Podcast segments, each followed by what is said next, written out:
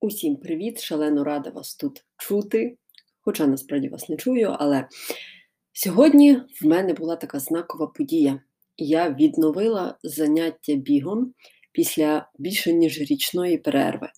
Якщо хтось не знає, то кілька місяців, точніше більше ніж рік тому, я пошкодила ногу під час бігу, коли була в Бельгії як пошкодило. Насправді це не було якимсь супер-пупер падінням, чи я не перечепилася ні через що. Просто в один момент, я навіть пам'ятаю це місце, в якому я відчула страшенний біль в нозі, мені почала боліти нога, причому так сильно, що я не могла далі йти. Я чекала, думала, що ж не так, але через кілька днів біль трошки зменшився.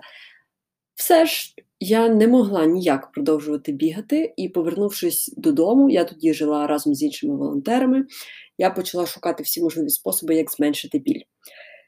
Крок за кроком біль трошечки вдалося зменшити, але я не могла ні спускатися сходами, ні підніматися сходами, оскільки в Бельгії почався карантин і були дуже жорсткі заходи безпеки, то лікарі не приймали людей, в яких не було травм, що становили загрозу життю. Ну тобто я не належала до числа таких пацієнтів. Відповідно, майже три місяці моя нога пробула без жодного лікарського втручання, скажімо так, аж доки я не вернулася до України.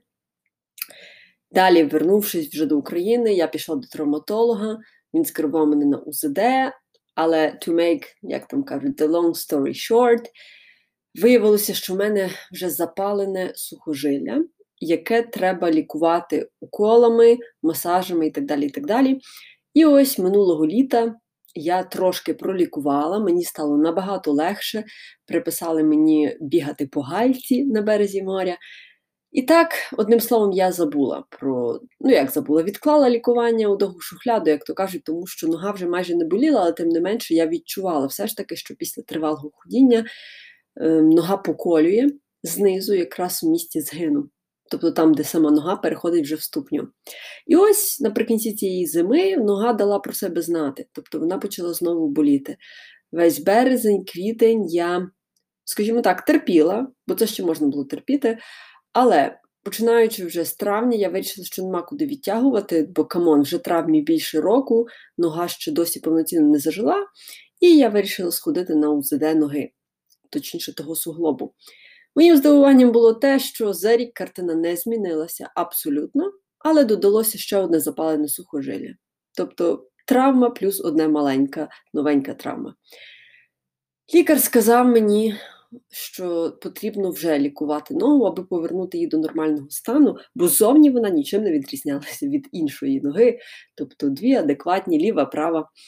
Але я пішла на ударну, е, як правильно, ударну хвильову терапію. Тобто, це спеціальну таку штучку прикладають до вашої ноги, вона мені нагадує блендер або зубну щітку електричну. І вона починає методом ось таких дрібних молоточків, як я кажу, стукати без прямого контакту з ногою, це все відбувається через хвилі. Але воно так прошибає конкретно. І ось в мене було вже третє таке м, терапевтичне відновлення методом цієї ударно-хвильової терапії, і лікар сказав, вам потрібно бігати, тобто додавати навантаження до ноги. Тож сьогодні коли я записую цей епізод, в мене на календарі 14 липня, але він він вийде через два тижні. Я вперше бігала. І знаєте, це таке дивне відчуття.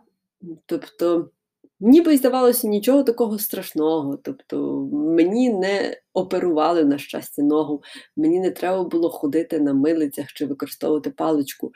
Але це, це щось таке повернення до рідних коренів, не знаю, як сказати. Хоча я ніколи не відрізнялася якоюсь особливою любов'ю до бігу, але все ж приємно усвідомлювати, що навіть після річної чи то 15-місячної перерви моя нога здатна бігати, тобто вона згадує попередні ритми, е, швидкості і так далі, техніки бігу.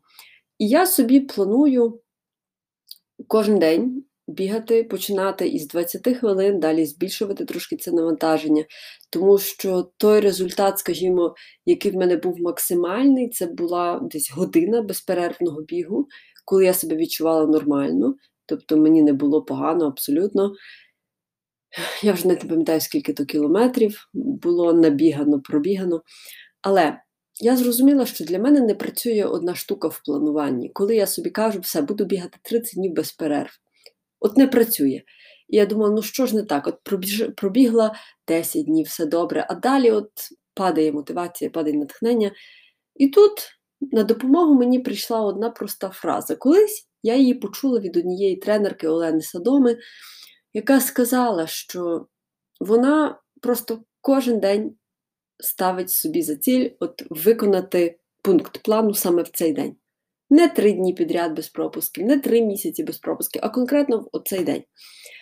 І якось я так послухала і думаю, ну та як? Це теж нереально. Тобто ти собі чітко знаєш, що чим те, в тебе довше розтягнена ціль в часі, тим краще. Тобто, от, наприклад, люди пишуть новорічні резолюції, там, що хочу 90 днів фізичних вправ. Ну, але потім, коли надходить вже 10-й день, людина там ледве прокидається зранку, бо нема бажання. І я подумала, це дійсно класна штука планувати тільки на один день. Я маю на увазі планувати ось такі якісь довготривалі цілі. І сьогодні, зранку, коли я читала додаток Біблія на своєму телефоні, мені відгукнулася одна частинка Євангелія від Матвія, 6 розділ, 34 вірш. Отож, не журіться про завтрашній день, бо завтра за себе саме поклопочеться, кожен день має досить своєї турботи. А чом би не використати це як таке собі мото, як там кажуть, гасло кожного дня. Тобто не турбуватися про завтра, жити сьогодні, тому що кожен день має якісь свої приколи.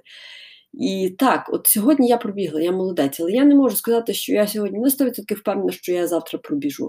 Може, завтра випаде сніг, а може мені завтра стане настільки ліньки, може завтра зранку мене болітиме живіт. Я ж не знаю, що буде завтра. Тому сьогодні мені би хотілося вам донести одну просту думку. Не треба надмірно хвилюватися через те, що ще не настало або що вже минуло. Бо ми не зможемо змінити ні те, ні інше. Все, на що ми маємо вплив, це от сьогодні. Тобто, кожне моє рішення, яке я приймаю зараз, важить. Зараз я, наприклад, приймаю рішення піти на кухню, випити чаю, зустрітися з сестрою, продовжити свій день. Я можу собі напланувати купу всього на весь тиждень наперед, але чи воно буде ефективне? Мені здається, що все ж таки краще планувати тоді, коли вже настає ось цей період.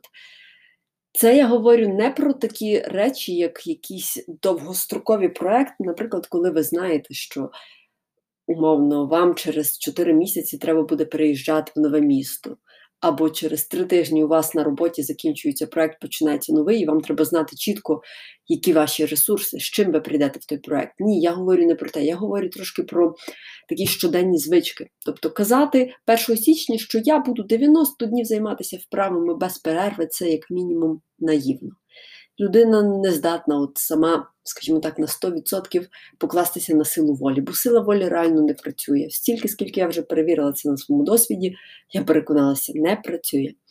Тому, друзі, моє сьогоднішнє до вас таке прохання: не хвилюйтеся про завтра. Не хвилюйтеся.